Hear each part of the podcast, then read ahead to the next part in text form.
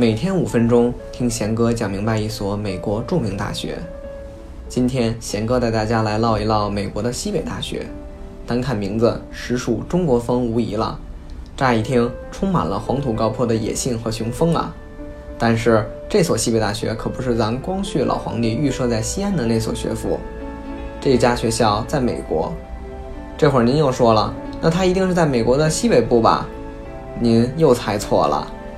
这所西北大学可不是在美国的西北部，这么说吧，它的主校区呢位于伊利诺伊州埃文斯顿市郊的密歇根湖畔，临近著名的国际大都市芝加哥。什么叫临近？也就是一百多公里左右吧。而商学院、法学院和医学院确实是在正儿八经的芝加哥市中心。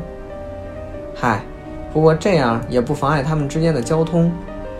其实都是有校车连接的。另外一个校区呢，在卡塔尔的多哈市。总的来说呢，这学校距今已经有一百多年了，发展到现在也是有一定规模了。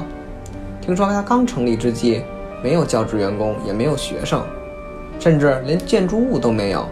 那具体有啥呢？这估计连耶稣都不知道了吧？但据传说，只有九个人。当然。这里面可不包括看门的老大爷哈。听闻是由一位物理学家、两位商人、三位检察官和三位牧师一起创办的。一百多年过去了，西北大学已由最初发展成了美国顶尖的私立研究大学，可见发展和前景也不容小觑呀。说一说这个学校最让我印象深刻的吧，它是没有围墙的，就连校门也是象征性的。嗯，什么叫做象征性的？因为它唯一的用途也就是用来拍游客照。刚才也提到了，主校区在五大湖之一的密歇根湖畔，拥有长达数百英里湖岸线。不出意外的话，学校的围墙也就是这碧蓝碧蓝的密歇根湖水吧。沙滩、帆船、海鸥，白天 barbecue，晚上听湖水拍岸，抬头满天繁星。看着上百块五颜六色、写满誓言的石头，不禁感叹：为水而来，为水而欢，为水而惆怅，为水而际遇，为水而春心的故事，想必在这里也不会少吧？想一想，在西北大学也真是浪漫呢。不过据说这里冬天会很冷，当你天真的以为阳光明媚、艳阳高照时，外面可能一言不合就零下三十二度了。大风和雨雪大概会让你望眼欲穿秋裤吧。值得一提的是，西北大学的图书馆总共设有十一所，在那里他们收藏着世界最大的非洲研究，大量早期印刷音音乐和手稿以及后现代作品收藏，十九和二十世纪西方艺术收藏以及建筑学杂志。来到这里简直就是文化人附体。对了。这让我想起来了，在西北大学，另一个现象就是学霸太多。不论是教室第一排慷慨激昂的白人小哥，图书馆闭馆时才整理书包的印度美女，还是身边一个个完美克服语言障碍的中国学霸，这时候你一定要放在你在高中时依附着考试排行榜的那点小骄傲。当所有人都是学霸的时候，只学习的人也就没有了丝毫的亮点。我们都听说啊，西北大学不如其他名校，大概只是因为它的低调。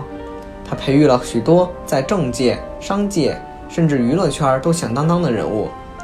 记得穿 Prada 的女魔头中，女主安迪就是从西北大学新闻系毕业的。编剧这样的安排其实也不无道理。西北的新闻系确实是享负盛名，以梅迪尔新闻学院最出色。它被认为是全美最好的新闻学院之一，单从这所学院之中就走出了八位诺贝尔奖和三十八位普利策奖获得者。再比如说，畅销小说《冰与火之歌》作者乔治·马丁，被业界誉为金融期货之父的理查德·桑德尔博士，像海瑟·海德利、沃特·科尔等在百老汇剧院成名。还有美国大热的《监狱风云》里面的 Sally O'Reilly 的扮演者 Scott Williams Winter 也毕业于西北大学。西北大学出的名人不在少数，还有很多，我就不一一列举了。